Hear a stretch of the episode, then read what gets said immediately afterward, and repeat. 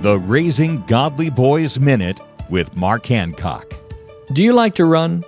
Most people don't. To excel, the sport requires training, endurance, determination. In some ways, parenting is a lot like running a race, but the parenting race is more similar to a marathon than a sprint. When our boys are young, it feels like we're providing constant instruction and correction. We wonder, will this ever end? But before you know it, you've rounded the corner and faced the teen years. You encounter new hurdles, attitudes, challenges, weariness, discouragement. Regardless of where you're at in the parenting race, don't quit because the Lord entrusted you with training your son. He will provide you the strength to victoriously finish the race. For help and encouragement along the way, visit Trail Life USA or RaisingGodlyBoys.com.